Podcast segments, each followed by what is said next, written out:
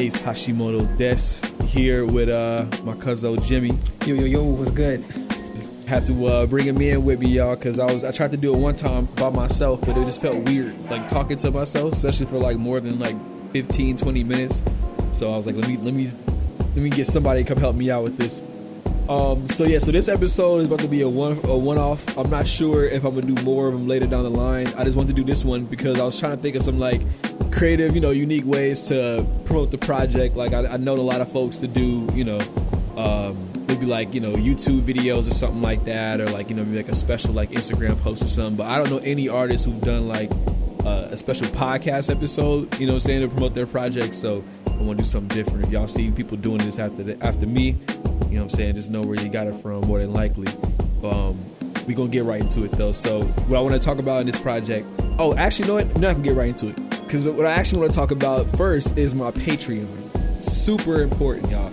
I, I, I kid you not, this is the most important thing to me. I feel like for the next two years is to build this Patreon and following up because I love Patreon. I, I heard about it for so many years. You know, like you watching YouTube videos, everybody trying to like you know promote their Ridge wallet or you know what's what's the other one, the um the VPN one, NordVPN and something like that. Over Oh, yeah. yeah, they, you know what I'm saying, their, their Patreon page and stuff. So, but then I looked up, I'm like, yo, Patreon's actually super tight. It's like a really cool like way to build your community. And you know any anybody who's on your patreon they there because they want to be there. It's like no passerbys there. Like on instagram you get random folks who just be ducking in and out you know say peek their head in see something they like and then they go the next week whatever. I like you can really like build a real community. On patreon so i really want to promote that. I really want everybody to join up. Even if you don't want to spend any of the like the paid tiers or whatever like that it's fine. Like just just follow it honestly. I would just appreciate it if y'all just follow the patreon. It's like the most important thing ever.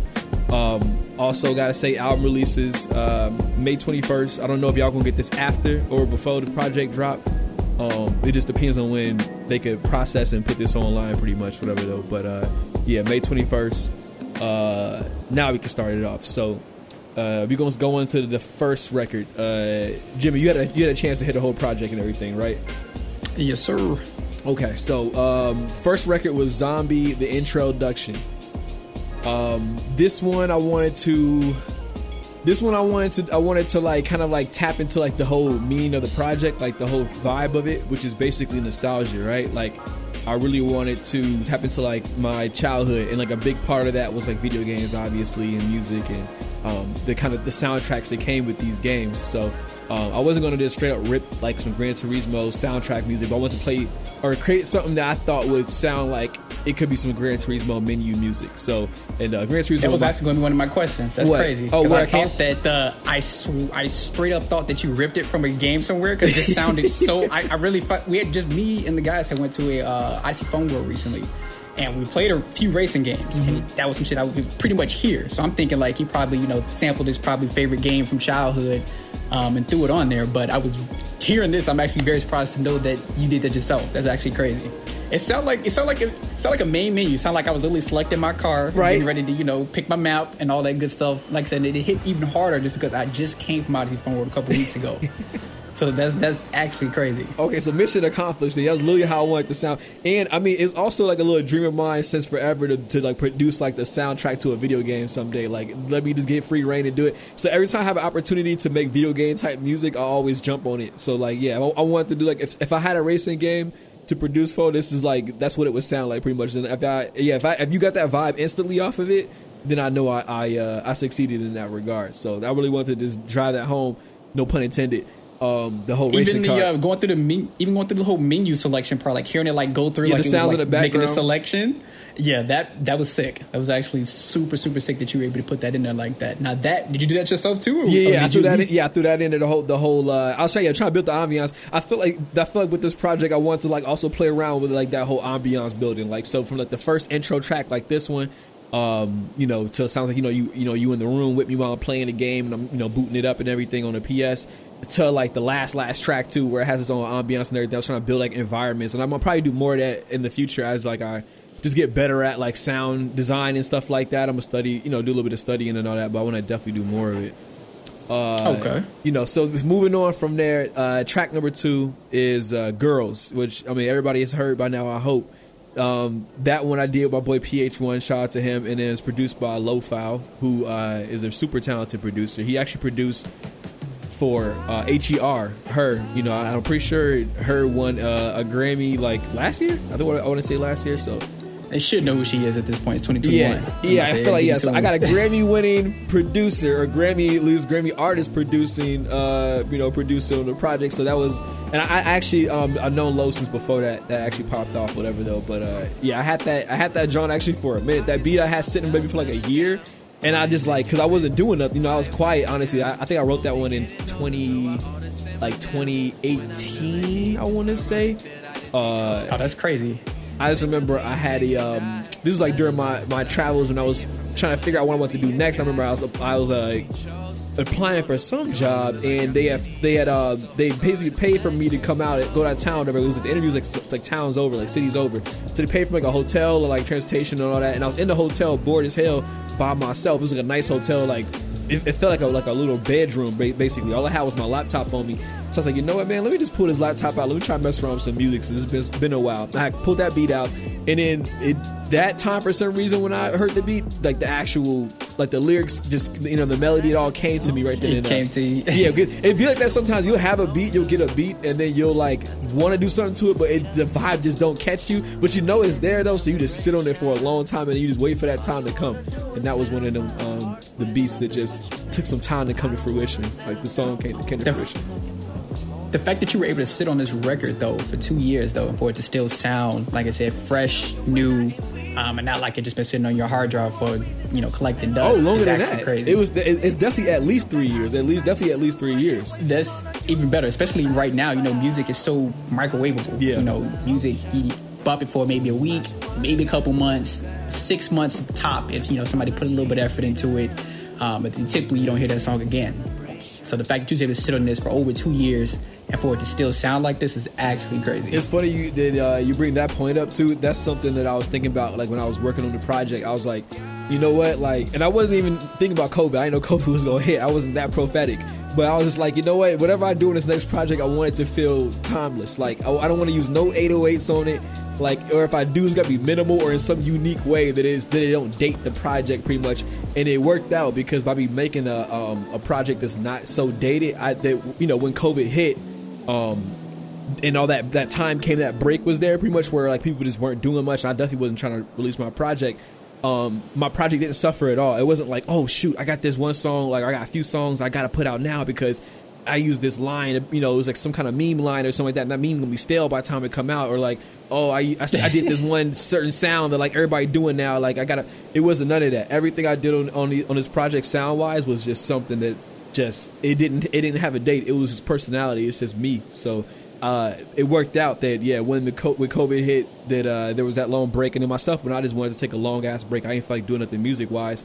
I had the luxury to do that. I, I could literally have the because the whole project actually been done since uh, early twenty, like maybe like mid twenty nineteen. So this this project actually, when they get it, this project two and a half, about two and a half years old. That's the funny thing about it. Every single song been done about two and a half years, mixed and mastered. That's insane. Yes. That's actually insane. And again, but the fact that you can sit on music that long and it still sounds good this far into the future is just a testament um, of the effort and the just the the wellness off of the music that you put out.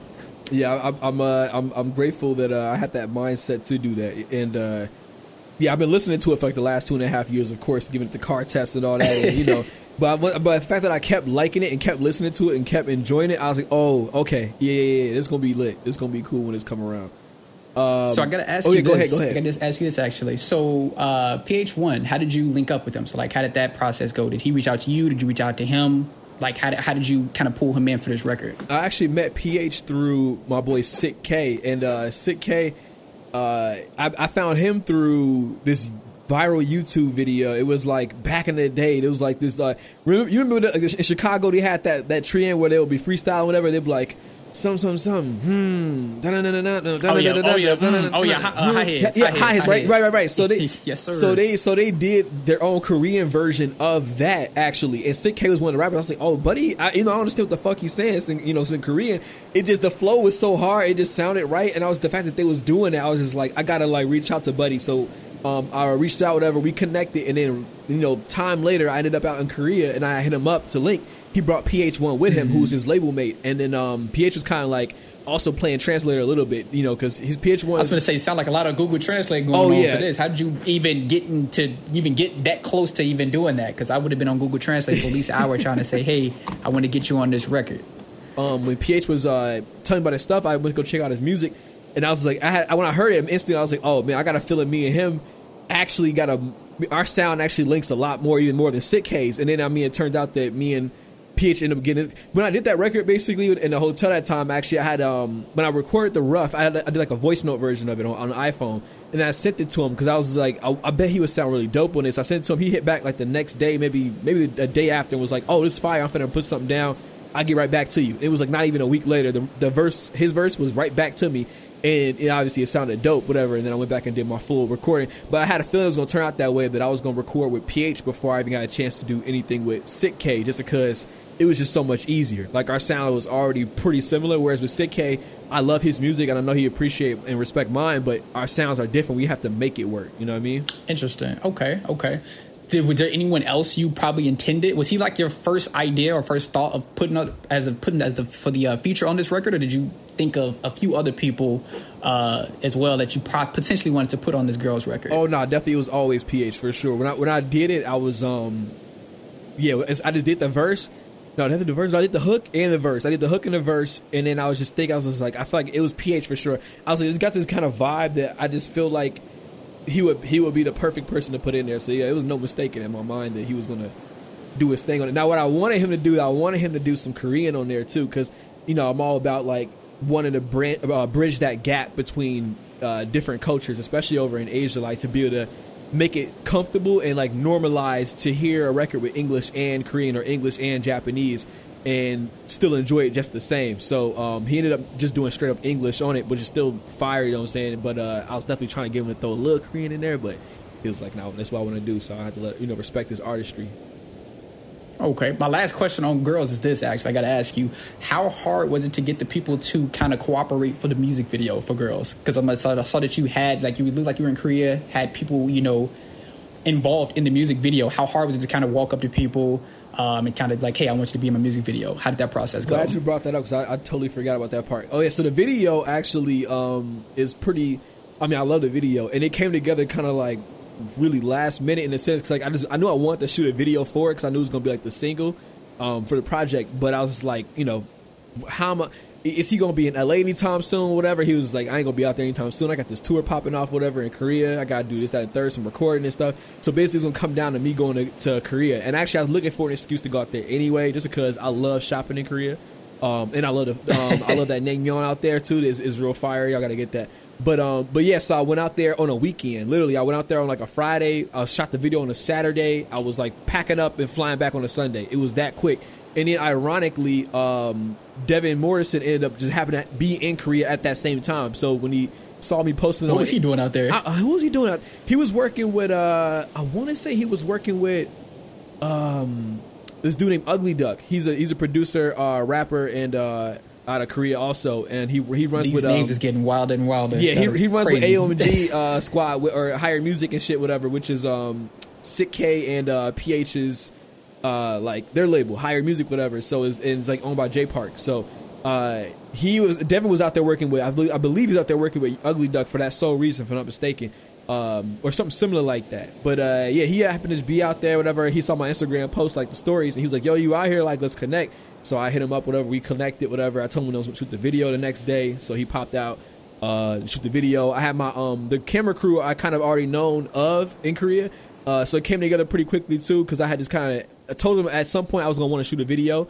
Um, so when the the opportunity came, I built the treatment real quick, shot it out to them. They put it together. When I got to Korea, they had it all set up and good to go. So yeah, it was pretty easy, honestly, getting it um getting it off because everybody was like kind of like me. They had that level of like urgency and like professionalism. So like it was just a matter of get there and it was gonna make it happen. And then we got there, we shot it all up, like I said, in like a day, like a day's time total. And I guess I was back on the plane back to uh, Chicago, and uh, video was done at that point. Whatever it got mixed, I think, and like not mixed. I'm sorry, uh, edited, whatever, and like short time. I want to say maybe like a few months or something like that for all it was, and I just sat on the video for like two and a half years again. Oh, you're wild. So that shit- the fact that you again, the Yeah. fact that you to sit on this that long and it's still like I said, the video doesn't look like it missed a beat. Like I said, it's 2021 now. Only That's- the that's only telltale sign is because PH's hair is blonde at that point. That's the only thing is his hair is blonde. That's how you would know like okay this ain't current. That's still crazy. That's still crazy.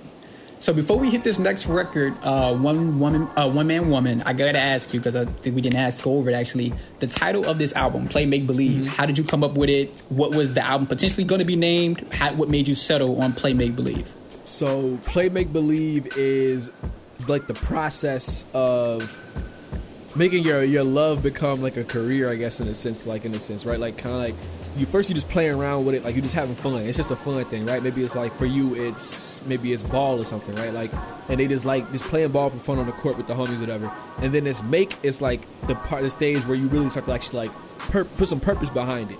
Like you're not just shooting around to be shooting around, but now you like actually specifically specifically um, working on free throws or layups, you know, and dribbling and all that, whatever the hell. And then the believe part is that that believing that in all that you've done, like you know, to master your craft or master your passion, whatever, that it can be as large as you want to be. You have, you know, you really believe in it, and you just share it out, put it out there in the world for it to be shared and uh, become whatever it's going to become. So that's pretty much what play make believe is. It's like that pulling from this, the early like stages of just having fun with it, which is like the nostalgia factor that I, I brought to the album, and then the focus part, like the making part, whatever, like the focus and just really fine tuning it, and then the belief part, that part of like just that having that great ambition that a great person has at some point, right? Elon Musk or uh, you know. Uh, uh, Jeff Bezos or something, or Walt Disney, or Martin Luther King, or whoever. Like you just when you take all that you've learned and all that you've worked on, and all that was a, that was you know love and passion to you, and then you just you believe in it and and how large and how big it can be.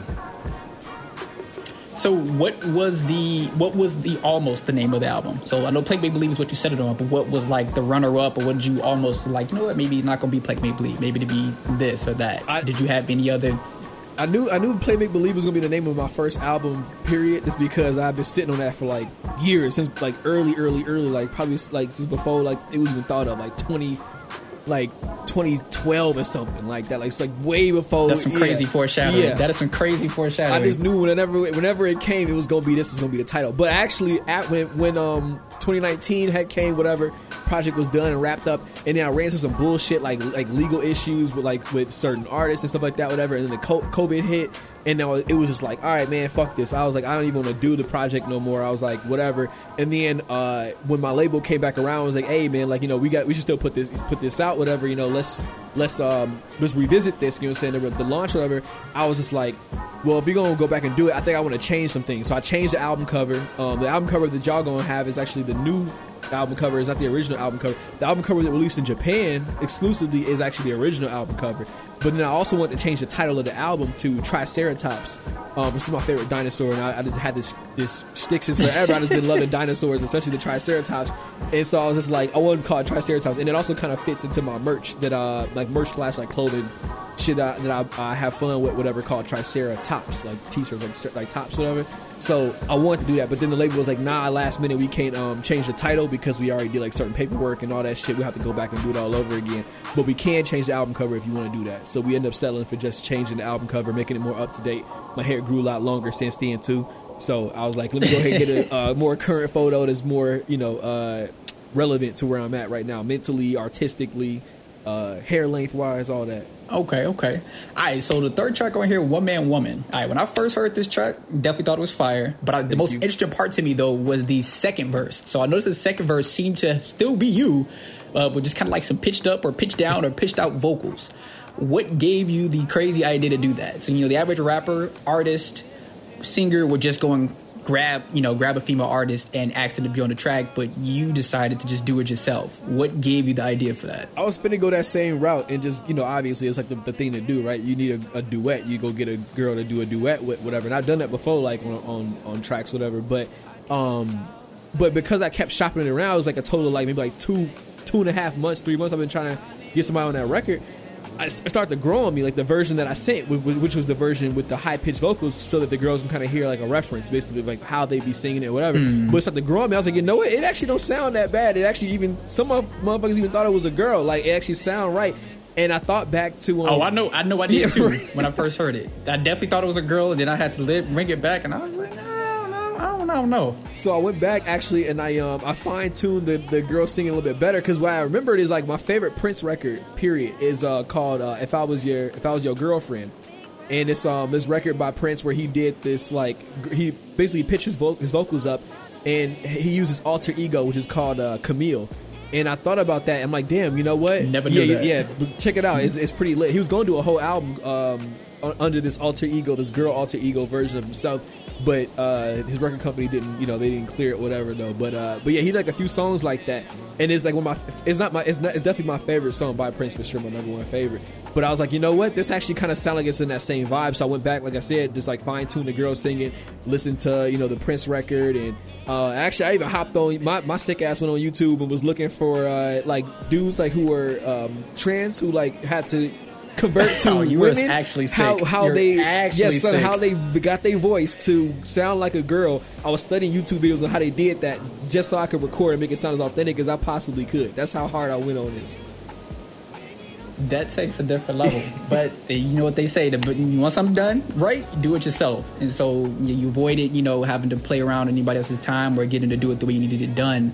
So you did yourself. I think that's absolutely insane. So I do want to ask you though, what was your inspiration for One Man Woman? So outside of we got past the you did what you did on the verse, your inspiration for making this track. What what what was the first thing that came to mind, or what gave you the idea for it? It was um, I was I was cooling with my ex girlfriend at the time. She's a she was a big R and B head, and she had played the original um, by Playa. The group is called Playa, basically. And I had known of uh, Smoke Diggler and Static Major and Playa, but I never heard that song before, whatever. So I was like, oh, this is kind of dope. I was like, this would be pretty cool if I could like bring it up to date. Because the lyrics were cold to me. The production is obviously super dated, and like also I just felt like production wise, I could I feel like it, it would have longer um, reach if if it was a like more of like more simplified I guess or like more broken down more minimalistic which is my style anyway. So I uh, hit my boy Slom up and I had my, my other homie do guitar and then I hit Slom up when I when I when he played the guitar and everything whatever and then I kind of told him like the direction like hey could you you know produce around this make it feel like this kind of vibe I'm trying to go for whatever. So he did that and um, it was like I got a chance to pay homage basically to Static Major and Smoke Diggler, who like these super dope um, producers and writers, and you know get to rebirth a already really dope song, but like rebirth it for like our era, so like it's more relevant to us. Okay, okay. What would you say was the difficulty of making this track? Would you say this is like one of the more difficult tracks to make, or was this kind of like fairly simple for you? Oh no, this was uh, super easy. I actually now I see why Beyonce is the way that she is, right? Where where she don't write no music, she just get people to give her songs. I'm like, damn, it's so easy doing cover type records. Like, it's just so it's just so easy. Like the lyrics is already out in front of you. All you got to do is be responsible for just performing it right. You know what I mean? And just putting your little flair on it. But it. okay, okay. So that's one man woman. All right. So the fourth record, uh, tonight. Um, how did this record come across or come about? I should say. So again, you know, a lot of Japanese influence in this. Um, so you definitely had to reach out to the folks out there in Japan. Um, and you said Japan's pretty good. Was it still difficult to kind of get in touch with these guys, or were they kind of already eager to kind of work with you on this record? Nah, this one was super easy, pretty much to make happen. Also because like I knew the sound. Basically, I knew the sound was gonna work for Taichi Mukai. Um, that's my boy. I I used to run with him like all the time. Like when I was in, when I was living in Tokyo. Like that was like that was my my my dude basically. Like, and I, I also like even though he's younger than me, I looked up to him uh, as an artist out there because I kind of used him as my model for like where I wanted to be in R and B because I just love his whole aesthetic, his his sound, his swag. Like he just like he just dope. He's just so cold. Like his so the, even down to the fashion. Like I used to go shopping with him. Like and ask him like, yo, where you get this so and so from? Like put me on game. Like put me into the right the right shops out here. Like he just he's just such a cool ass dude. So. Um, and he he make a similar sound like that jazzy, more cool vibe. So I knew he would be perfect for it. I knew he's gonna like it when he heard it. So um, and he also he also like me too, right? He want to also like kind of bridge that gap. He want to get a little bit more influence and um, influence over here in the states, and I want that influence obviously in Japan. So this kind of like worked off also, uh, you know, worked out for both of us pretty much. So, um, but the record actually I had done first, you know, by myself. I was actually sitting up one day just being typical me wanting to create a, uh, a like a very Neptunes type record, like that 2000s Neptunes type record. And the original version sound it, it's the same chord progressions, like it's the same melody, but it sound different. It sound literally like it was pulled straight off of a real hard drive. The original version of it, it was like very much that, and it was very dope. And I could have put it out that way. and I thought about it, but then something told me, you know what? Uh, let's mix it up a little bit, and let's make it, you know, let's make it uh, reach more than just those Neptunes NERD heads. Let's like do something a little different. So that's when I reached out to Slom to help out with production again on this one. He did um, One Man Woman, and then he also helped on production with this one. So I him like the piano chords and you know the, all the, the bass and sounds and all that. And he just kind of amplified it all, you know, in his own way. And uh, yeah, that's why it came out sounding the way that it sounded. But originally it was like super Neptune. People still say it sounded like it's a Neptunes type record, but it used to sound ultra Neptunes. Like I'm gonna put the original out one of these days. Like I'm gonna definitely definitely put that original out. Okay, yeah, these Japanese producers, they are no joke. I'm actually, like, no, Slom was actually Korean. Any artist. Oh, Korean. Yeah, Slom's oh, wow. Korean. Slom's Korean. Taichi Mukai is, is Japanese, but uh, Slom's Korean though. Okay, I definitely was. I think artists need to definitely expand their uh, producer palette. I'm about to say, I know it's so easy to get a producer in the states, but these Yo, cats out the country listen, are nice. New Playboy. These cats out the country you don't, are you don't rock nice. with Playboi Carti like that, but Playboi Carti new album, the one of his, I, I forgot the name. What's this dude name? Uh, Art Dealer. Art Dealer is also Korean producer. Korean producer, bro. Produced for Oh, Carti wow. and made some of the best beats. He, he made Long Time. I ain't had shit in a long time. That's one of the best beats on the project too for me. And uh, he did some other joints on there too. And he produced like half the, the damn near the new project. So yeah, it's definitely internationally. It's some it's some fire out there. You got to go get it though. Imported fire. Okay. Imported fire. Okay, all right. So we got to talk about this record. So I know you was just talking about you know pulling off Pharrell's hard drive directly. Track five, Track Star, literally sounds like you went onto his hard drive and took it straight off of there. How did Track Star uh, come into creation? Same way, pretty much. I was like, I think at that time, I don't know. I know what it was. I had moved into my uh my new apartment at the time. It was new to then, and now I'm way up out of there. But when I was new, when it was new to me, I had like set it up like very much like me. I don't, I don't know if you remember. It's that really small studio spot I had though, but it was like kind of it had like the, my lights up, and I Oh, had yeah, like my yeah. stu- my uh, director chair and everything, and. Yeah, that space right there, I, it just the vibes were so cold. I had my plants up and shit, whatever. It just like the vibes were so hard. I, it just had me in that like Neptune's like kind of like NERD vibe, that Pharrell vibe. So everything I was making, that's when I was just like, you know what, I'm finna do what I always wanted to do. And I always wanted to just do records that pretty much sound like that nostalgia, that NERD Neptune's type era. Like even though I know it, it don't sell like that, and Mogs don't really be trying to hear it like that, especially not in this day and age. I didn't care. I wanted to do it for me, and this record was one of those things. I was like, let me do like a strip NERD type record now, like. So I went for a very NERD, you know, production style. Um, it's it's funny too because people thought the bass line was like all live or the guitar, like and all that shit fake. Like all that shit was done on free loops. That's all free loops. Not one live instrument. It on there. sounds super. It sounds super live though. That's the crazy part. It sounds definitely more acoustic, but definitely sounds super live, which is which is interesting that you say that. Actually, Yeah, I started to get real good at freaking the um the instruments to make them sound more like yeah, sound more live, sound more realistic and shit. So that was that was my effort on that one, and uh yeah, same the same yeah same vibe. Pretty much wanting to recreate that, and actually I had done um and I'm sorry that was me patching up the record. I'm sorry, I didn't take it back.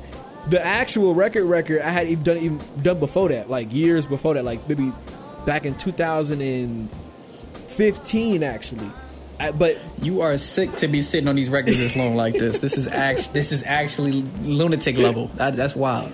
literally 20 bro 2015 because i remember i wrote that actually when i was um still signed up to bmg at that time doing songwriting and producing for them and uh i had like one day i, had, like, I did like a studio session with um with tk maids or whatever and uh we had like two other records and we some extra time left so i was like hey um this was shit i'm fucking up with my for myself whatever like you know what i'm saying like you should check this out. Maybe you could hop on this whatever. So i wrote something for her. She did her part whatever. But it sounded a little bit different back then. It was like but it was still basically the same song.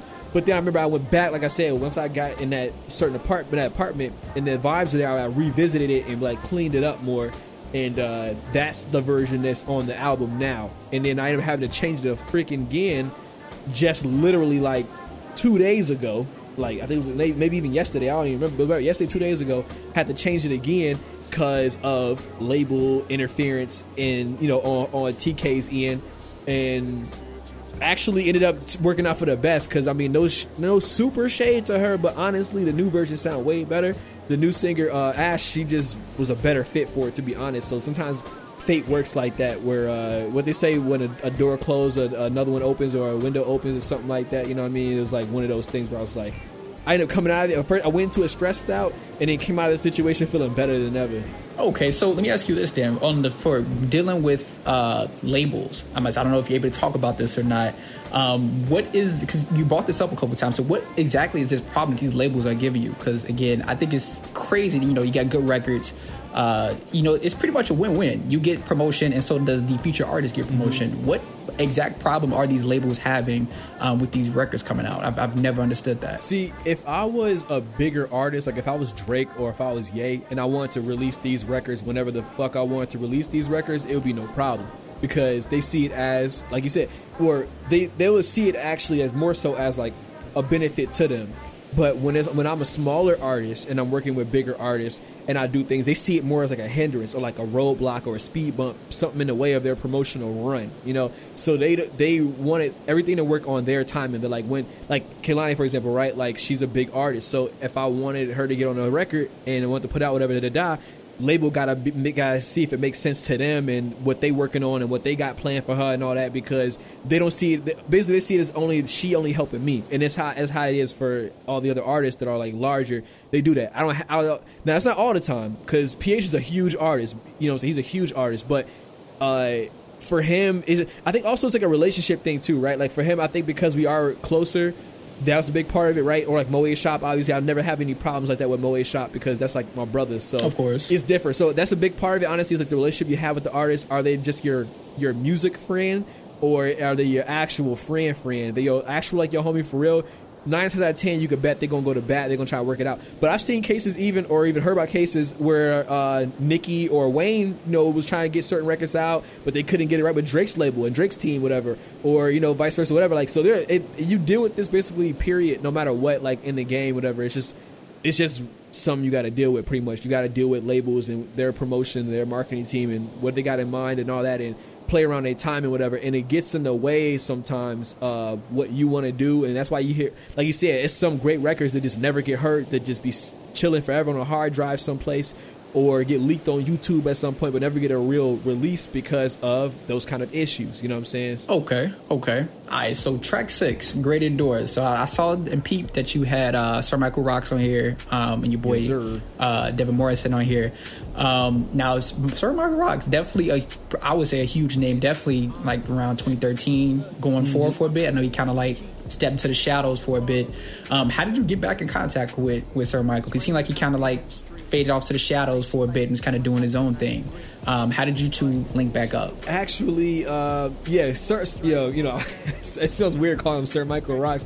Antoine, really, that's, that's what I call. But yeah, so basically, um, Sir Michael Rocks he he been there since like the beginning of my career pretty much like i think it was like a solid maybe two years i had on my own if that maybe like one year I had on my own of just being me. I was, I was like, you know, still doing my trade production stuff early on. But once I like started getting out into the Chicago scene, he brought me in and let me like sit in the studio with him, whatever, and like me run around, you know, just fucking buying honey buns from the gas station or whatever little stuff, whatever. Just be with him, you know what I mean? Like, and actually, even before, let me take it back. Even before that, actually, I just remember, I forgot. Um, I met him even before that when I was still in high school when he was in Cool Kids, like, and they was a thing back in like 2000. Oh yeah, they were huge. Yeah, yeah, I yeah, forgot. Listen, right, I forgot. Yeah, it came. I come back around. It was like yeah, 2004, 2005 or something, whatever and um, I was young, so then I was actually um, just into me. I wasn't doing music, but I was just into like hip hop, and I wanted to be in the scene. I used to come around with my camera, like whatever, and like try to do blog stuff, whatever, for this these other guys. Like they had like their own little blog, and I would film. So I had a camera, so I would just come in like sessions, and I would get to film them and go to shows and film whatever, and all and, and little stuff like that, whatever. And we had gotten cool, whatever. Um, basically just my be me just kind of like being like just like getting footage and stuff. And I used to like also like just like, run little errands, like be like part of the intern team. We had this this um this company called the Movement. They used to manage them, whatever, like in Chicago, and you know, be like their street team. I used to be part of like that little street team, whatever. But then, like I said, years and years and years later, I obviously got older. I grew up, and I started making beats, and then I started to get a little bit, you know, uh, respect on that end, whatever. And then he had heard the beats, a little hair on your chest, basically. Yeah, you know what I mean. Okay. And then he had, he was like, "Yo, this is this is hard." So like you know, what I'm saying I would rock with the beats. So fast forward, like I said, all these years going by, he always been there as my big bro since forever. Even when we stopped working together, um, we still always was like at least within arm's reach always pretty much like there's an opportunity for us to connect we always would so when i was doing the album i was like oh on that beat i just fucking needed a rapper right there and i'm like the only rapper i know who really can appreciate and do this justice would be um, Antoine would be Sir Michael Rocks. He the only one. You know what I'm saying? Because he also got he's also a Pharrell NERD Neptune's head, and that beat is also again in that same vein. So when I reached out, he instantly, you know, yo, I got you. I'm finna write says I got you. And he sent it right back, no problems, you know what I'm saying? Uh, and then uh, same thing with Devin too. Like I knew I wanted to get Devin on this one because I wanted to get him on something that was like very melodic, and I kind of already did like the most melodic records. Like you know one man woman or like tonight and all that. And uh, this was the the one that I thought the last the last one that I thought he would uh, sound nice on. So I uh, reached out to him and I had him Okay. throw his partner. You know, I had to get him a label mate, my bro. So I gotta ask you this because I, pl- I played the ending of this song so many times because it reminded me one of my favorite songs back from when I was super young. You know, I think Common dropped this joint called uh, "Punch Drunk Love," and the ending part of "Great Indoor" sounds exactly like that. Was that like the reference for that, or is that something completely different? that's exactly what that is. Yeah, it was a uh, like a little. Oh my God, Yeah, it's like okay. it's like an Easter egg basically. I want to throw that in there because they gonna, they gonna hear the song and they're instantly gonna be like, okay, the full count. That was like one of my favorite beats, especially when Pharrell did the remix to it. I used to play the living dog shit out of that beat every single day coming out, coming off of school, playing Common's version and switching over to Pharrell's version. I loved the beat, loved it, loved it, loved it. And fun fact, actually, he didn't even like the song. Common didn't even like the song like that, which is why I didn't make the album Oh. way back. And so, but he ended up just putting it out anyway, and glad he did. He was And he tweaked. definitely it was a nice song and again that's what it caught me off guard when i heard that at the end i was like this can't be what i think i'm hearing because i ain't played the song in a hot minute but it, it, it caught me way off guard that you uh, put that in there so it's in here that you were bumping that uh, back then as well actually so we got track seven which is bad habits not gonna lie this is one of my favorite records on here uh, I love the hook on it, especially I love the production. Like I love how you come in on it production wise. Uh, so, what was the inspiration behind this track? This one was funny because actually I had did this one. I'm gonna try to make it like the, the shortest version of the story, but it's kind of kind of funny how it all happened. So this is why I'm still living in Tokyo, mind you.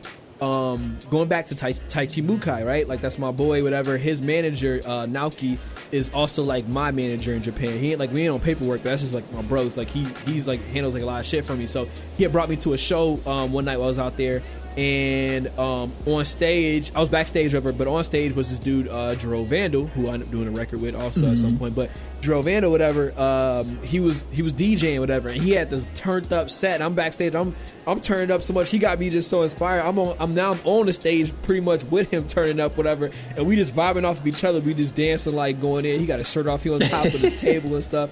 I'm Billy rocking or whatever, like, and we just had a good time. So, and mind you, we even we didn't even know each other. We just like just started vibing so hard. So when the set was over, I was like, man, yo, you had a stellar show. He's like, yo, man, I appreciate your energy, bro. Like I was feeding off. I was like, yo, vice versa. He was just like, um, you know, what are you up to out here? I was like, oh, I'm a, you know, I'm an artist and I'm a producer, or whatever.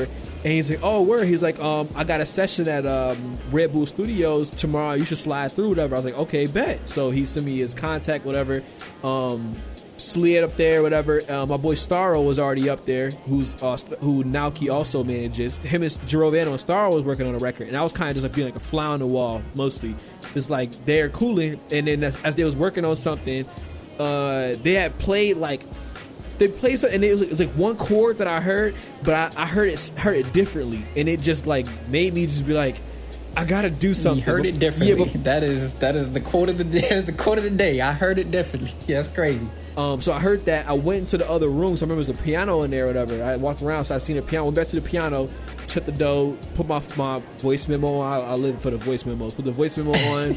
uh, start playing on the piano the chord that I heard in my head, and then start playing off that progression, whatever. And then I had came up with that, you know, that syncopation, that that those chords, and then the words, and just started to come to me also. Just that, or first the melody, like the little. But, but, eh, but, dun, and then the words that come come to me, whatever, and I was like, oh, okay, I know what I'm gonna do.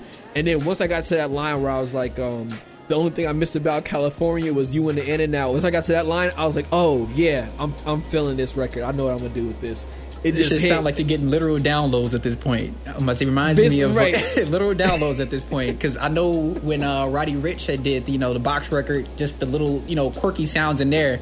Thinking about how that came about, you know, everybody thinking you know a door just opened up, and he was like, you know what, I think that sounds fire. and it was literally Roddy So doing that, that too. It was Roddy's voice, him doing. That's the crazy. That's even crazier. Like I, said, I, I thought you know maybe his producer opened the door by mistake, and he was just like, Nope. oh, you know, No, that was Roddy, bro. He heard that. He said he heard it on some Michael Jackson shit or something like that. Before I was like, "Yo, Roddy is an artist." Yeah, I got so much respect for him. I was bumping him heavy. Um, when yeah, when his his project dropped. But but yeah, similar, right? Always being uh just being open and absorbing to everything around you, and then it just it just hits you. So yeah, once that hit, I knew it's that line. Once that line came from me, I just wrapped it up at that point. I was like, all right, I'm gonna finish this when I get home, and that's gonna be that on that. So I started writing the record. I didn't have the beat at all, mind you. I just had the piano playing on my on a voice note, whatever, and I just kept playing it back and forth, whatever, right into it a little bit until again years later, because that was when I was still living in Tokyo. This like now it's like a year and a half, 2 Uh-huh. years later. Um, I'm revisiting my old voice notes when I'm working on the album. Like I know I had some good ideas in here, so I'm going through and I find out when like, oh yeah, this the Red Bulls Tokyo one. So I start messing with it, and then uh, caught my my guitarist in, had him play what I played on piano. He played it on the guitar, whatever. And then I just started producing from there. And it's funny too because when I when I finished it up, I wasn't thinking about it. I just kind of just did whatever I felt at the time. Um, but people said that it ended up sounding it sounded like a Jon B type record, which I don't know if you know Jon B. But it's like a he's like a '90s R&B guy, whatever. And I was like, "Fuck, you know what? They're right. I didn't even notice that." But I love '90s R&B, so it kind of worked out. It sounds like a bunch of channeling and downloading is going on when you are creating these records. So what about the uh, the feature? Oh, uh, yeah. Tara. Now, how did you how did you get her on this record? Um, how did you sync up with her? How did that come about? That was another one of those situations where it was like I went into it more stressed and then walked out feeling better than ever. Because I originally actually wanted Chuck English on that record. Oh, that's so name my I idea was to get cool ever. kids on it. Oh man, I ain't heard the name from. He was a huge name as well. Same way with, uh, with Michael uh, back then. I, I ain't Mm-hmm. heard the name in a cool minute. Yeah, he's yeah, he's still definitely bubbling. He got some fire. So I was like, and, and I feel like people definitely don't be reaching out to him enough on the on the uh, rap side. So I was like, yo, I feel like it'd be cool to have the cool kids on my on my project, but like separately, whatever. You know what I mean? So I had Sir Michael Rocks already, but then uh, I wanted to get Chuck on there. So mind you, I, I uh, sent him the record like two months in advance. And he kept being hit me like, "Yo, I'm gonna, get to, it, I'm gonna get to it. My bad. I got half of the verse down, whatever. I just need to write the rest of it. He don't really work like, you know, like how I work, whatever. Like, you know, how a lot of artists work, just right then on then and there. He take his time, whatever. And nothing against it, whatever though. But it was messing with my schedule. So mind you, it got down to the wire. I'm literally already in France, um, doing the final master on it. So like, it's like. It, that's the only record left with the open feature. Like somebody got to go in Doing there. that, so I'm like, oh, I gotta write another verse. You know what I'm saying? Right. So I'm like, yo, Chuck, where's this verse? I went, bro. I literally, I remember my uh, my my uh, manager, or not my man. I'm sorry, my my my label.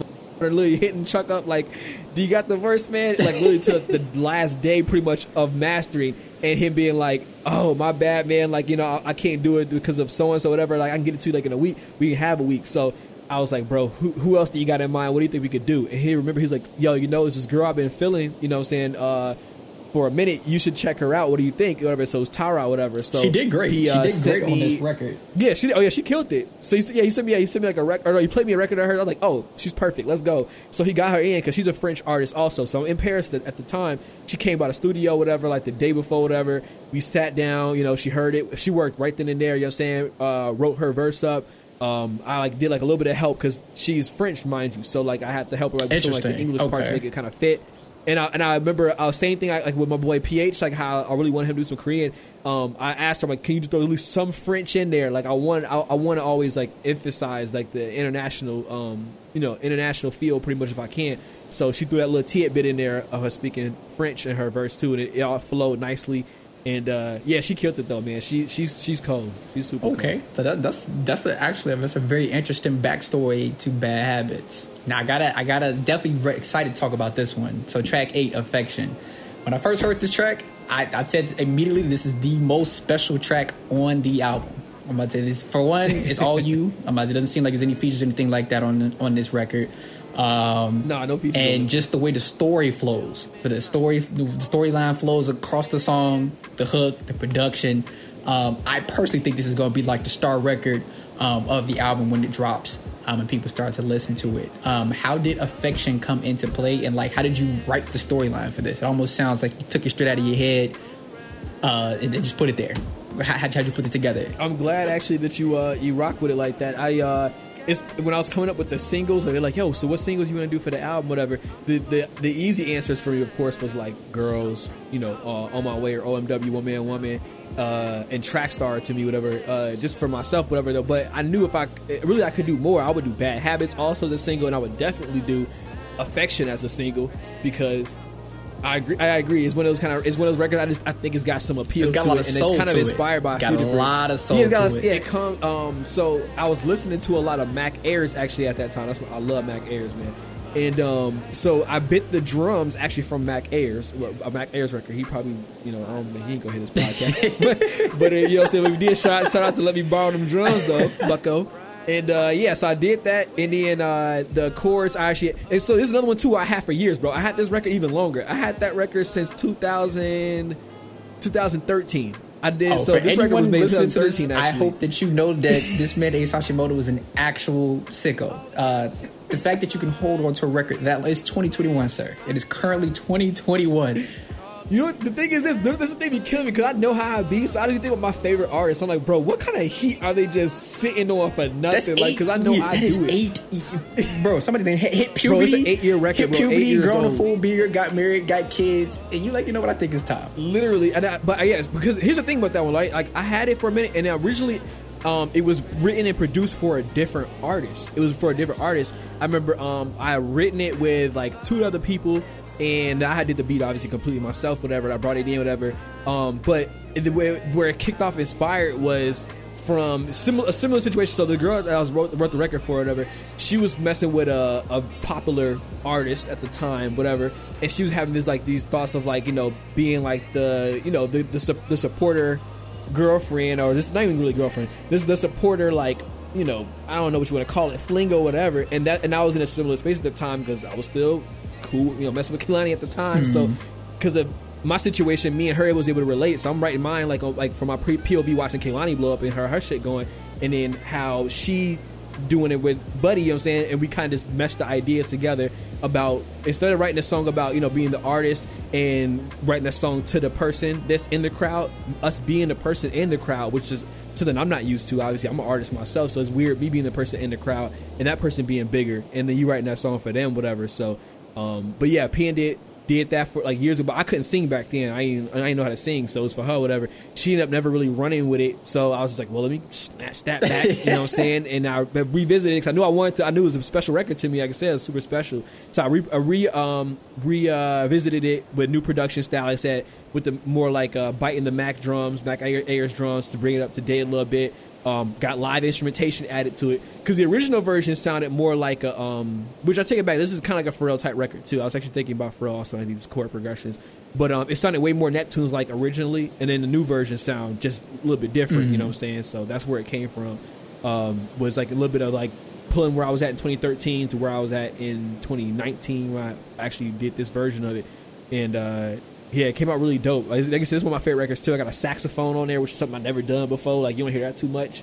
You know what I'm saying? So When you drop this record on YouTube, I threw the whole kitchen sink at this just one. the, the, it needs to start off. The caption needs to say eight years. Just put eight years, period, and then begin the little synopsis as to how it came to be. And again, for those of you that are listening, the fact that someone can sit on a song eight years and it still sounds like this is that's that's a te- it's a testament. I think though this is probably the oldest one though. Eight years. This is the oldest. So these songs are from two to eight years old. Every single song on this project. So it's a I long think I was time. just getting my first car, bruh. Like literally, I was Right. just getting my first car then. But yeah, that was that was. I want to say that's like the gist of it. Whatever. I mean, I hope people. I hope people take to it because yeah, it is a dope. This, this has a And, lot of uh, star power. This song, I, I think this song is going to be the song of the album. Like I said, I, and quote me on that. I think this is definitely going to be the song. I think Bad Habits is going to slap. Uh, man, fan, I know, they, I know they're rocking with Tonight, Track Star, but I think Affection, like says a very that is a special record. I feel like you could play that in the car for your girl, you play that in the car for your mom, you play it for your grandma, you can play it in the car with the guys. It's on some smooth stuff. You can play it anywhere. It, it's a it's a clean record. It's also a record that I um I, I envisioned. I hope like if I was to like you know let's say this one is go go up whatever for whatever reason.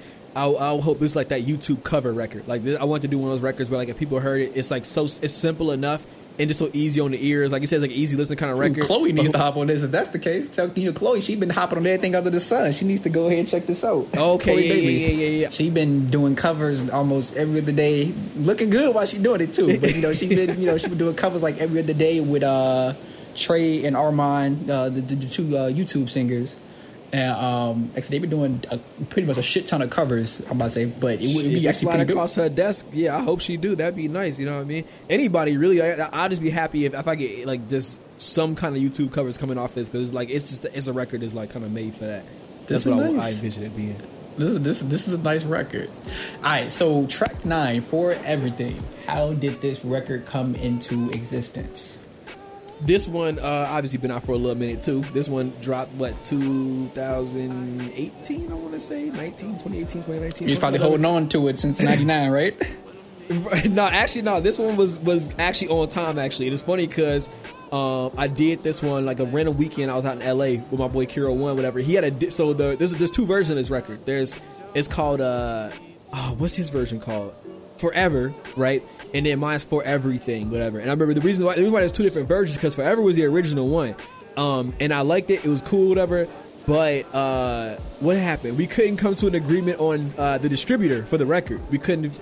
And but here's the thing, though, right? I've I've had disagreements with artists before, and but like if you my bro, like we always figure it out, like some way to do it. So that's what we did. We had like a disagreement with the distrib- the distributor wanted to use, so he wanted to use his, I wanted to use mine. So we said, all right, you know what? Let's just do this. Let's just do two different versions of the record. I'll do my own beat, you know, a new beat, whatever, and you do the original. You can pop the original one, whatever that you produced, and uh, we'll we'll just call it a day like that. And there was no love lost. It was you know saying super cool. So he put he was he was like, all right, well I'm gonna put out my version, whatever, like in like a week or something like that, whatever. So you know, you better have yours pretty much um, put together by the end, whatever, so they kind of line up around each other. So I was like, all right, say less, whatever. So I remember got off the phone with him and literally instantly pulled out my laptop and just started trying to figure out what the hell I was going to do. So I remember I, I, was with that the same girl who actually um, uh, who put me onto the player record. I was dating her at the time, so she was with me at the time. I remember sitting in bed, whatever, and I was trying to do some stuff on, on the. Uh, I have, oh, I have my keyboard. I have my keyboard. I was trying to play off the literal laptop uh, buttons, whatever, laptop keyboard. Oh, you're wild. To like, you're actually bro, was, wild. I was struggling, bro. I know I was not succeeding, mind you. And she heard me struggling with it, and I was like, "Damn, man, I'm trying to do this chorus, blah blah." And, and then she was just like, "Why don't you just like, you know, why don't you just, you know, keep it simple?" And I was just like you know, you know what? Let me just try that out. Let me try that out. So I remember at that time also I was listening to um Shino Dynasty, whatever, you know, that weird enigma artist, whatever on Instagram. So I remember she had that uh that uh imagination uh cover. So I was like, you know what? And also, mind you, this time too, lo-fi hip hop was was starting to pop off, and I remember laughing about it, like about how stupid lo-fi hip hop is because it's just so easy. I'm like, bro, like if I was doing this, I could be making a killing right now, but I just my integrity won't allow me to do something this my integrity won't allow me. But just as a as a joke, bro, because literally I didn't have no time, and it was like as a meme to myself, basically. And she was like, "Just do something simple." I was like, "All right," with no thought in mind, bro. Thirty minutes in, I just said, "All right, forget it." Or or thirty minutes of, of making a beat, pretty much. I just spent that thirty minutes basically chopping the sample up, um, and then doing those lo-fi drums. I knew it'd be super easy just to prove to not even to myself, but just to myself, but to everybody, this shit is basic, whatever. I just did the beat like that, whatever, and then that's what it basically is: is a sample and some drums on with some lo-fi compression on it, whatever. And then I just threw my acapella from the original onto that, whatever, put it out. And lo and behold, I would have never guessed that it would have done what it done because that's like my second biggest record that I have to date. Interesting. So it's, wow, that's that's interesting actually. So and it was like I said, yeah, the original was you know that was was uh, my, my boy Carol's uh, one, whatever. I remember laughing about it because I'm like, I bet you wish you had just did the record with me. You know what I'm saying now? Because all these views would have been probably you know what I'm saying more towards your direction, but it would have never hit the same. It's just something about my my beat. Like when I did that beat. It's just so simple and so just I don't know. People just really rock with it, and, the real catalyst was uh, it just for for no reason at all. It blew up in like Korea and Malaysia. No, no, I'm sorry. Well, Korea, Malaysia, and Thailand. It is in Asia. Period. That song just blew up. I don't know why, bro. If you go on YouTube, there's like two videos, like two different YouTube re-uploads of the song that have like near a million plays on it. I don't know why. Just they love that song so much. And on Spotify, like I said, it's my second biggest song behind the one I did with Moe Shop, whatever. It just and it's to this day like it's still doing numbers. And I never shot a video for it. I didn't even do a proper album cover already. If you look at the art, the album, album artwork. It's something I threw together on on uh, Photoshop. My my two biggest crushes, which is Satomi Ishihara and uh, Kiko Mizuhara. I just threw one there, boom! Like it was the most low, bro. This was low effort record I've done in a in like forever, if not the most low effort record I've ever done in my life, and it still did numbers. Interesting. Did you ever think about not putting this record out after? You, So I know you said that you would, you know, I think you and Carol pretty much agreed that you will make your own uh, beats to it. Did you at any point think to yourself, you know what, I'm gonna just kind of hold this record and probably do something completely different with it, and or not put it out at all, or was you kind of dead set on putting this record out? No, I was dead set because I love the actual song itself, like like lyrically.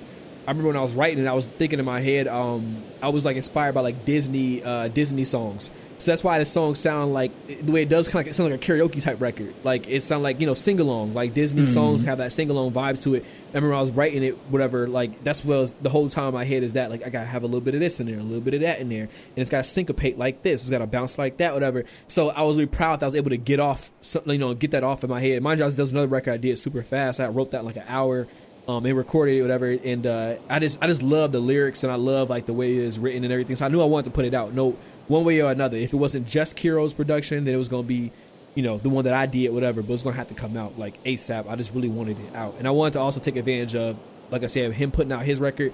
I want to put my record out at the same time, so that they had. You know, it wasn't like I didn't want them to hear his version and think mine is a remix. I, I want them to know that uh, It was a standalone, basically. Right, it's a standalone. Right, it's, it's my own. This is my whole complete vision, my own vision on the record. Okay, okay. Right, so track 10. Now, this is also one of my favorite records on here. And I want to say that it has very eerie, like kind of, yeah, to me, like an alien sounding sound. Um, what what the hell was your inspiration for this Nice to Know You record? This one, also another one I sat on for a minute. I had this one, I want to say, since 20, like 2013, also, like 2013. Now, I didn't have any more than the hook. At the time, I had the, the beat, I had a different version of the beat. It was like a more like a, you know, early, earlier version, like when I was like still good at produce, but not really like the way that I am now, um, version. And it had the hook, just the, things still coming true. I knew I wanted to do that, but I just didn't know anything more than that. So I just had it sitting in my voice notes again just all these years. And then when I was working on the album, I was, I'm like, let me pull out my voice notes and see what I got. Basically, whoever catches your voice notes is basically going to come up in life, essentially. Bro, listen, I got heat. You know, they, they, they used to be, back in the day, Drake had this Blackberry, this famous Blackberry that got lost when he was out in like, I don't know, like Cabo or something like that, whatever. And it was like, had all his like verses on it back in the day, whatever. And he was like, you know, man, I got some cold verses in that BlackBerry that I lost and I'll never get back, whatever. And it's like, yeah, if I ever lost my voice notes or if, like, if somebody found my phone, my voice on it, they would have some heat. They'd be just be coming out with some, some shit, honestly. so how did you how did you what was the inspiration for the uh the hook on this? Did were you uh like was it like a real life event or you just kind of like putting together a story in your mind? Uh, the hook was uh, actually just kind of abstract. I just knew that it it had a feeling to it. Like the song felt kind of sad. You know what I mean? Like the the the melody, like whatever, like it sounded kind of like happy and sad, like very melancholy. That's the word. It felt it felt very melancholy. So uh, the hook also kind of kind of had that vibe. It was kind of ambiguous. I didn't know where I wanted to go with it. Like I said, this is years ago. So fast forward to 2019 when I'm like revisiting the voice notes. Now it's time to write the verses. At that time, I had just split with the girl who um, I was with doing a lot of these records, whatever. And I remember uh, when we was talking, it was broken up, but we were still talking, whatever. Just on some like friend stuff. She told me she like went back to um you know talk to her ex again, and you know whatever is on the third, whatever. And I took her story and then that's how I applied it because I, I kind of had some own, you know, I, I, I think anybody can kind of relate to that, give, trying to give stuff a second chance and, you know, and it is mm. you know always pan out like you know saying like I do in the movies. Whatever. Been alive long enough. You definitely didn't been there. I think everybody's been there, done that. This record though definitely, like I said, just like Affection, uh, definitely has that good kind of like standalone star power. Um, it's nice, it's short, it's sweet, um, but the message, uh, the message hits. The message, the message of the song hits. Definitely can imagine just kind of playing this on the way home. You know, like eight, nine o'clock down on the E-way, um, and just bumping this. Um, this is like I said, this is definitely also one of my favorite records on here um, as well. But uh, going to the next one, so track eleven, um, the Etika Etika interlude. Um, so I know it's pretty obvious what the yeah. uh, inspiration behind this was, but I'm gonna let you go ahead and talk on it anyway. I mean, yeah, this one is funny too because uh, this isn't one that I sat on actually. This one, this one, obviously, this came in the moment, and I remember uh, I had just found out about Etika actually not too long before he had passed. Because what happened was he went viral for having this like outbreak or you know outburst, whatever, in his apartment. Where you, I don't know, you, you know, you know Etika, right? Oh yeah, yes sir. Okay, a lot of we, Smash, we, we, love Smash. Yeah, yeah, we we just we we smash niggas. You know what I'm saying? So yeah, you got to know Etika. So, um, but yeah, he had just had the outburst. When he was in his apartment, you know, and the police came. Twelve was up there, like you know, with the intercom, and they trying to break down his door. Whatever. I remember he went viral for that. I was laughing at it at the time because I'm just like, this dude is absolutely wild. Who is this dude? I looked. I'm like, oh, okay, he go hard for the, the anime, whatever. He know he do the smash. I'm like, okay, wait, this dude kind of and his birthday like like the day. I think it's like the day after, the day before mine, whatever. Like it was. Just, too perfect. I'm like, this dude is like, I feel like this kindred connection with this dude.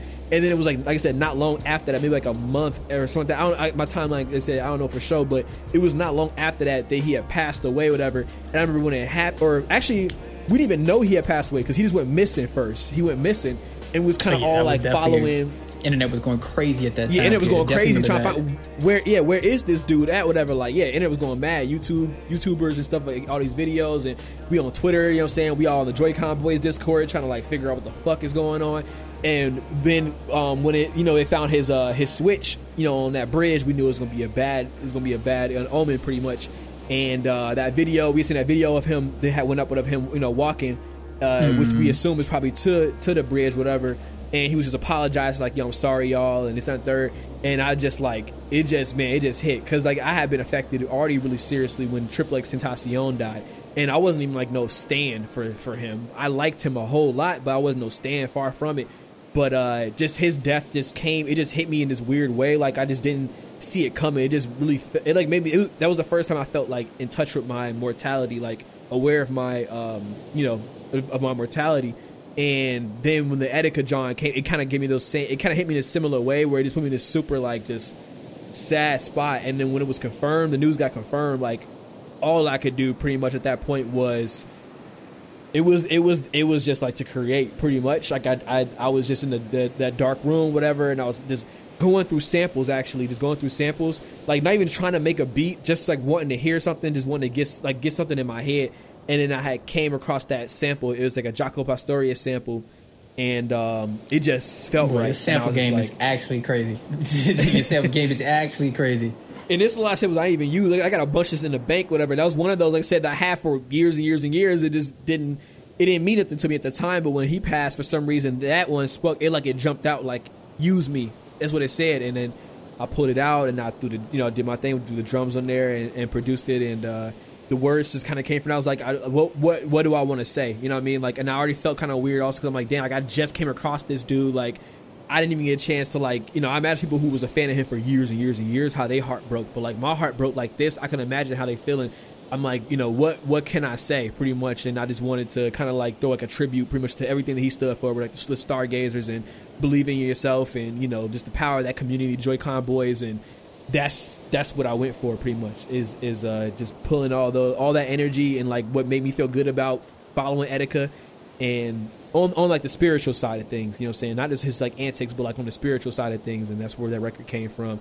This record was super important because this is the part that I don't get to, and I haven't got a chance to talk about whatever, is that like I said, that awareness of mortality, like how this record was like a, a symbol of that. Like his passing was a symbol of that. So I have to put that on the album so they know like it's not just all you know. I mean, I'm a happy-go-lucky person, right? You're gonna have records like Track Star and you know Affection and Girls, and it's all that. Mm-hmm. But there is a serious, like a real big part of me that's very serious and that's, that's very in tune with the, you know, with myself and. And, it, and then that's the part of me that also like you know used to worship Kid Cudi back in the day and you know and just all that dark shit you know that that emo shit whatever you know what I'm saying in that sense that part is very strong within me and it's, it's matured over the years and now it ain't just angsty teen now it's more like uh, I got to get serious about life and always treat every day with the respect and appreciation that it deserves because we don't know. Like this might be my last conversation I'm having with you, and I always think about that kind of stuff. So this record had to be there to let people know that I am aware of that and this what it means to me, and I hope that they also, you know, think about it in the same way because life is short. You know, we got to re- always remember that. Okay. Crazy enough you say that. I'm about to say just a small insert. I was at work. This happened a couple weeks ago. Uh, a guy I was working with. Uh, we shook hands on Friday. Came and found out he was dead on Monday. And I said we had no knowledge of that, and it t- it was crazy enough. I know my you know, my parents would probably be, you know, wanting to shoot me if they heard me say this, but it took for me to see that situation, same way like you were just saying, took me to see that to let me know like you really never know when you know your next moments are. Which you you know it's always cliche to say you know live life, live for the now, do what you're gonna do, and get it done. Because like I said, I didn't expect for him to be going like that. We had been working together like the last four months. And uh, like I said, we shook up on Friday. I had bought them lunch. I had bought them, put them on some vegan pizza and things of that sort. So you know, I was just kind of you know being me, bought some food in for him, and we was kicking it. It was Friday. He was getting ready to go kick it with his girl over the weekend. Parents was gone, so he had the house to himself. So you already know he was home. And uh, Yep. so he, you know, he was making the calls. So we even got off work. So you know, we kind of just laughing it up and whatnot. Um, and when my director came in on Monday and told us that he had passed away over the weekend, kind of let me know like you really never know when your time is. I, I definitely can uh, speak to what you're saying when you say you know live your moments like you don't know when your next is. But uh, okay, so the, the Etika interlude definitely has a very interesting uh, backdrop for it. Yeah, if, Um, I, if, I, if I do another another podcast, I mean, I'm not gonna say it'll be like the next episode, but I definitely do want to get more into it at some point. So we'll, we'll, either it'll be you and I, or, or some some mix up or whatever. oh, but, for sure. uh, but yeah, yeah, that's like a, hours on that. yeah, yeah, yeah, yeah, yeah, for sure. I definitely yeah revisit it though, because yeah, that's a that's that's something super important to me. Okay. All right. So track twelve, "I Feel Fly." Um, so this was a pretty short record. Um, what was the inspiration behind this? What were we trying to kind of trying to accomplish with this record? So this one uh, is this one is my last like inspir- inspired record. Pretty much, it's there's a group called the Sylvers from like back in the day. This back like when the Jackson Five was like still like new. It was new on the scene, and it was a competing group. You know how always right? It's Backstreet Boys Don't and mind me. I'm NSYNC. googling this while you. Yeah, you gonna, yeah. Everybody gonna have to gonna have to Google the Sylvers after this one. Um, so boom, you know what I'm saying? Basically, like you always get that competitor, and the com- then the competitor to the Jackson Five was the I'm Sylvers, about to say they look another like group. the Jackson Five. Froze just like them. Yo, right? You know what I'm saying? And then look, they had a Foster Sylvers is like the Michael Jackson of the group, pretty much like the young one, big afro, like a little little dude with a fire voice. You know what I'm saying?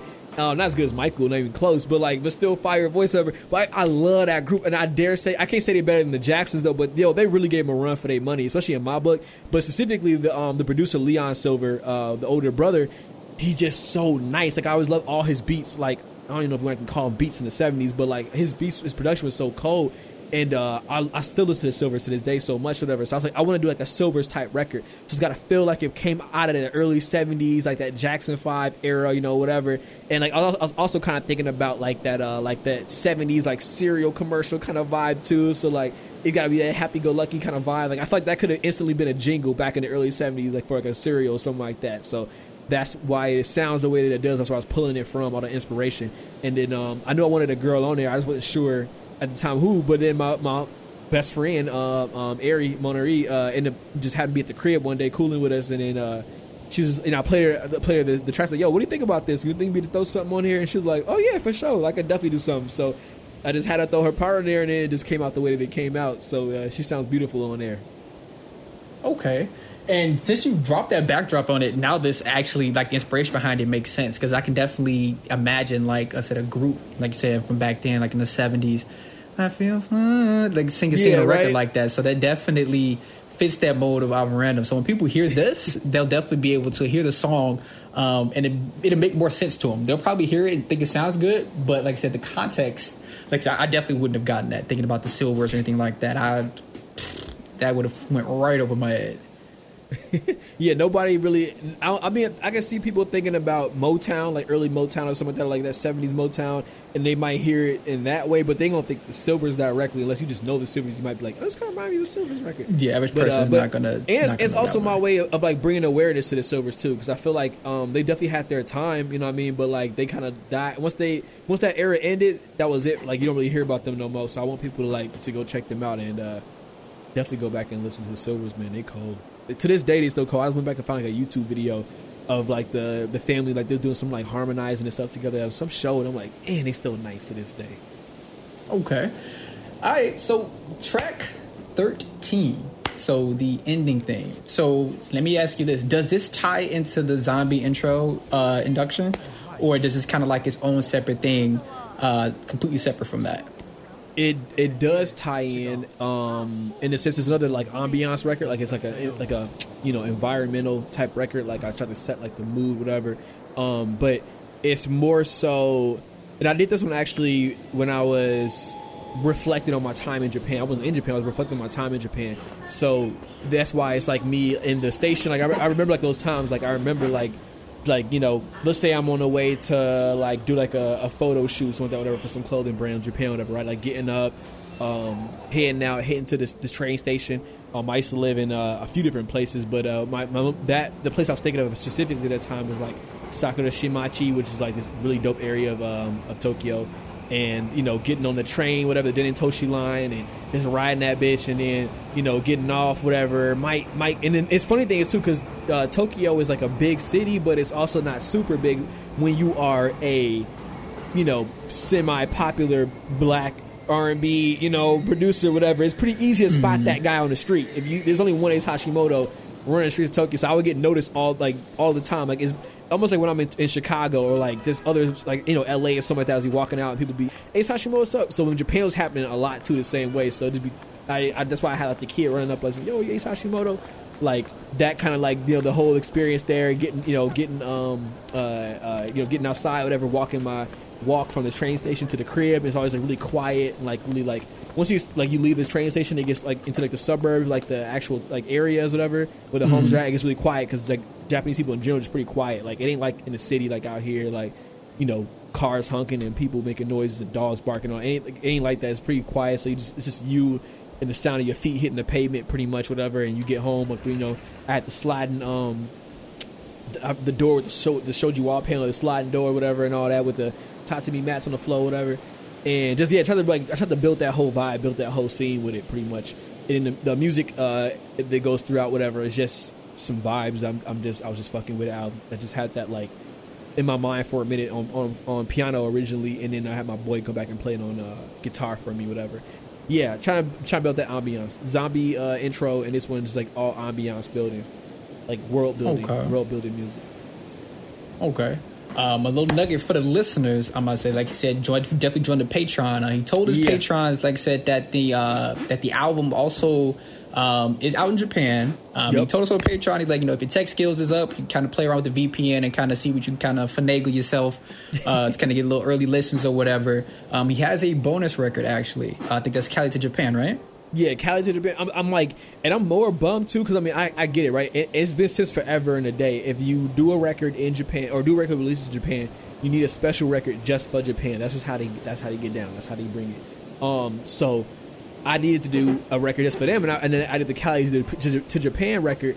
And I actually made that record also a minute ago. I made that in 2017 when I was living in Japan still. Still and I sicko. made that Still a sicko. right, still sicko. But with my boy 5lack, who's like one of my and he's he's my he's my favorite he's my favorite Japanese rapper for sure actually. Um, but yeah, I, I do a record with him, which is, is like a big deal because ironically, see the part of Japan I was in when I first moved to Japan was actually Fukuoka, and it wasn't it wasn't Tokyo, it was in Fukuoka. I was out there for a minute, like a year, and uh, he happened to live out there also. But he was living between Tokyo and there, but he lived in Fuku- Fukuoka. So I was like, what? Yo, all the places, like, and and it, if he had been in Tokyo, I probably would have never linked with him because he'd been too busy. It'd have been everybody and their mama with access to him, trying to get him to do stuff, whatever, because he's popping, whatever. But the fact that he off the grid out in Fukuoka and I'm out there, it was easier for me to link up with him because we the only two really rappers out there like that. So I got to really run run with him. Like he bring me all these dope spots, like hip hop shows out there. Like I got to see the Fukuoka hip hop scene. And man, they they so nice, man. Producers and, and, and rappers and just like this the vibes and just the camaraderie of it all. And then i went back to his crib we recorded that record um and i did uh yeah I, we did like one version of it whatever and then like i did like a newer version with the drums that y'all hear right now. But basically um when i found i wanted everybody to hear it but when i found out that japan you know when they say exclusive they mean it. I mean you they get their record and you and nobody else get it. So it won't ever ever in our lifetime be available outside of japan uh, now, listen, somebody gonna upload it to YouTube at some point, or maybe even maybe the label might or something like that, and y'all gonna hear it some way at some point, but just not ever like on the American. Like you're not gonna get it on, on, a, on a vinyl album version, which there is a vinyl album version. It's not gonna be on a cassette version. There's a cassette.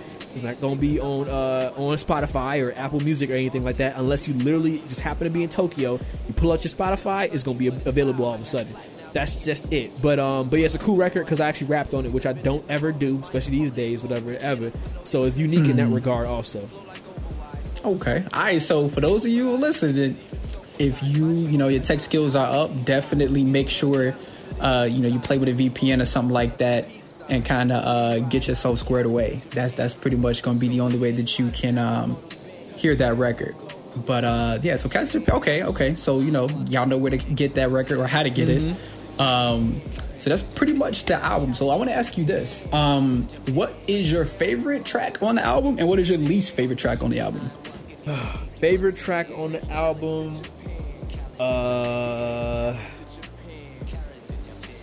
man, that's a toughie. That's a toughie. I can like I have to actually rank. I have to write them all down and rank them out to like pick the number. I mean, what's your what's your what's your top two records? I mean, I mean, I mean, you do that, you do like that. Top two records. Your two favorite two favorite records on the album. Ah, uh, hmm. Okay, let me. I'm, I, I said I had to literally. I gotta like look at. it. Okay, so zombie. And, see, I'm I'm tempted to honestly say my favorite record is the introduction. I'm tempted to say that, but I know the reason why I want to say that is just because I it's, it's just my favorite beat on the album, and. Mm-hmm. And it, you know what I'm saying? It's not even a song, so I, it would be wrong to say it's the best. Um, but I ain't gonna lie, yeah, maybe my first, actually, my favorite record is Zombie, the introduction, just because I just love that beat. That's the kind of beat. Like matter of fact, I play. Um, I got VR, like the Oculus, whatever, the Oculus, whatever. So I'll be playing uh, VR fishing, which sounds lame as hell, you would think, but it's actually extremely fun to play. It's super fun, and it's like just so like serene and chill to play. So I, what I'll do is I'll hop on VR fishing, and I have my own little playlist that you can put in the Oculus, so you can like play your own music um, while you play. And I got that beat on there, whatever, and that's one that I can literally put on repeat, like just repeat one and listen to it for like an hour and a half straight and never get tired of it. Like I just love that beat so much. It just put me in such a zone.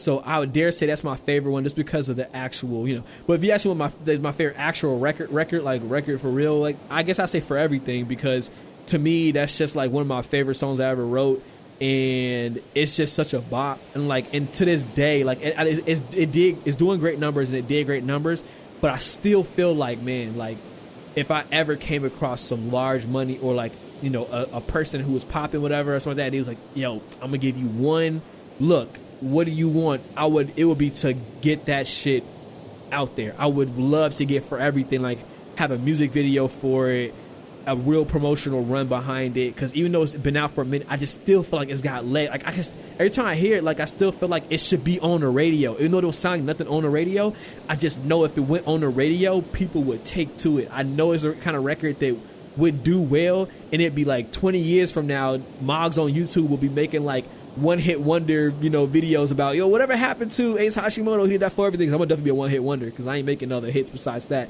But they'll be like, that's that's one though. I know that's one that they'll go back to like, yo, that was a bop. That was hard. Like that's like the most commercial lo-fi record I ever heard. Like it's just such a cold record. So that's my favorite record. Like it's one of my favorite records. Maybe my favorite, probably my favorite, like Ace Hashimoto record. Period. That I ever. I That's ever did. interesting. Okay, okay. So I know this is a very you know not a often asked question. Do you have a least favorite uh track on this album, or do you just love them all? Um, as the Oh no no no! My, my least favorite record actually, which is it's messed up though, but I'll say Bad Habits. Even though I know it's a great record, I like and I know. And it's funny thing is too, right? I played this record when it first was done back years ago from my boy um, Tim Larue, and Tim Larue is like the he he was one of them guys, right? If you in the industry, like you in in the industry, you know Tim, and you know Tim word hold weights because he's got great. He's a great crit, uh, critic, and he's got great ear for music, and that was his favorite record on the album.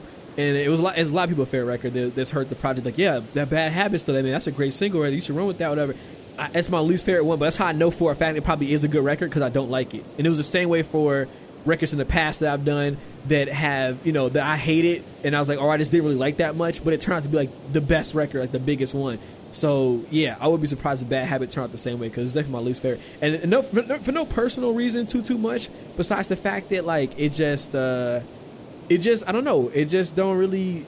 It's not, it's not the kind of record I just, I just don't do it for you? Yeah, yeah. If it is, yeah. I- If I wasn't me, if I if I didn't make the record and I wasn't me, and I heard it, I wouldn't go listen to more Ace Hashimoto because of that record. I feel like the other records though, if I heard Girls, I would want to check out to see what else I got to handle, or if I got, uh, or if I heard One Man Woman, or if I heard Tonight, or Track Star, or Great Indoors, or Affection, or For Everything, it would make me want to go hear some more Ace Hashimoto, me personally. But if I heard Bad Habits, I'd be like, oh, it's it's, it's, a great record. Like this dude's nice for sure, but it didn't make me feel nothing though. That is interesting because, like I said, like you, like your boy Tim, I, I like Bad Habits a lot. Like Affection is definitely the star record for me for sure, but Bad Habits is like my top runner up. Like I said, the way it comes in, beat production, then and the bridge to the hook is like I said, is phenomenal to me. But it's crazy to hear that you say that that that's your least favorite record. That's interesting. Oh, say yeah. Let's, we, let's, we go ahead. Uh, we gonna we gonna wrap it up. I guess towards here. Um, unless you had any more any more like specific questions. Um, I don't think I got too much for you. Like I said, I think you've done a. I must say, you did a good job, pretty much breaking down the album, giving us a taste of you know who Ace Hashimoto is. Um, I guess you could just kind of leave us with this. What is the motto for Ace Hashimoto going forward?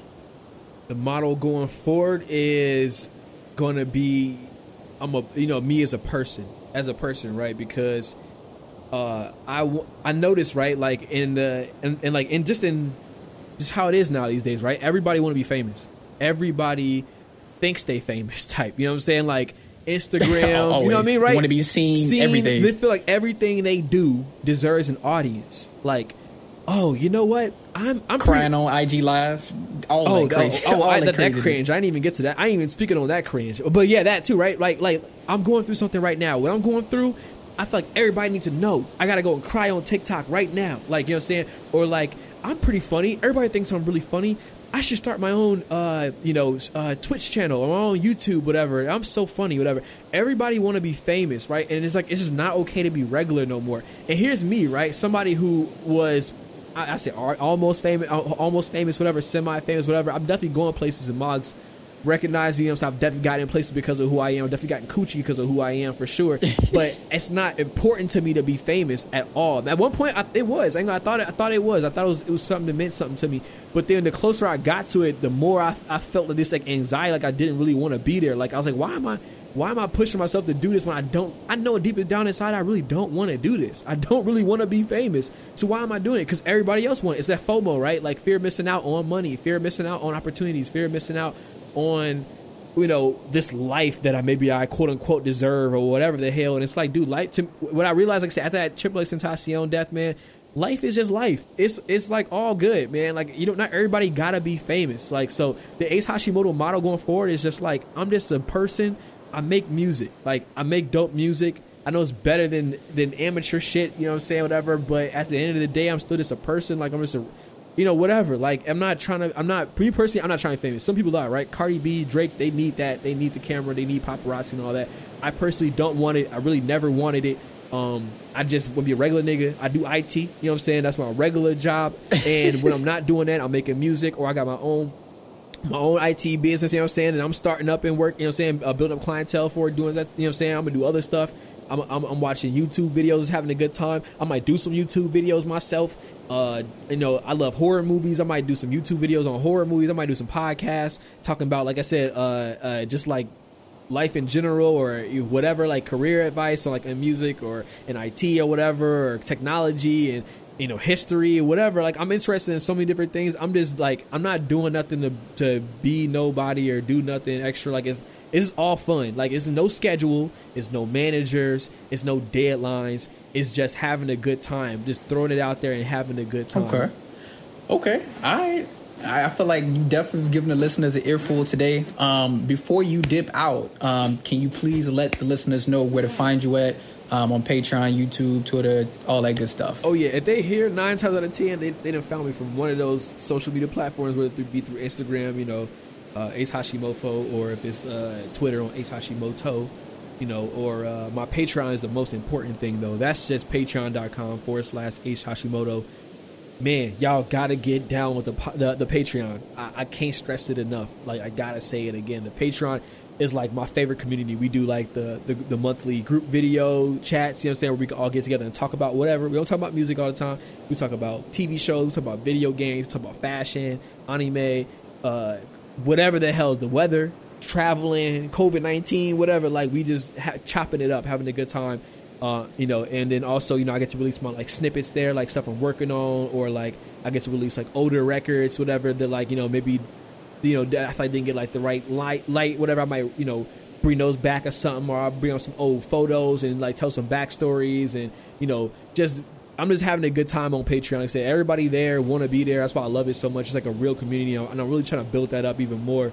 So uh, yeah, y'all gotta follow the Patreon. That's like all that I ask. If I end this podcast with at least one or two new Patreon mugs, my goal is to get to a thousand patrons. If I get to a thousand, I'll be ultra happy with that. Um, but yeah, we on we on the way though. We got some time to go. Okay.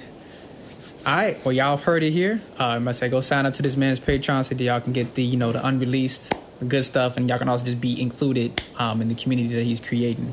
Um, y'all go and cop, play make believe. Um, it does hit the stores uh, digitally uh, for the, us in the states uh, May twenty first.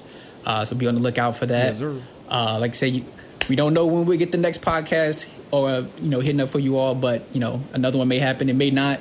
Um, I might say I enjoyed myself today. Um, I'm sure Ace did as well. Um, I might say we hope that you all uh, you know cop the album and enjoyed as much as we did. Oh yeah, they got a nice lengthy podcast. I don't, I don't know what, what this is gonna look like when I edited it down though, but we got about definitely uh, well over an hour. I don't think I listened to this much podcast unless I was like listen like a true crime podcast or some shit, whatever. But yeah, they going this gonna hold them down for a minute. You might they might want to listen to this probably over the course of a few days, like maybe like twenty minutes at a time or something, thirty minutes at a time.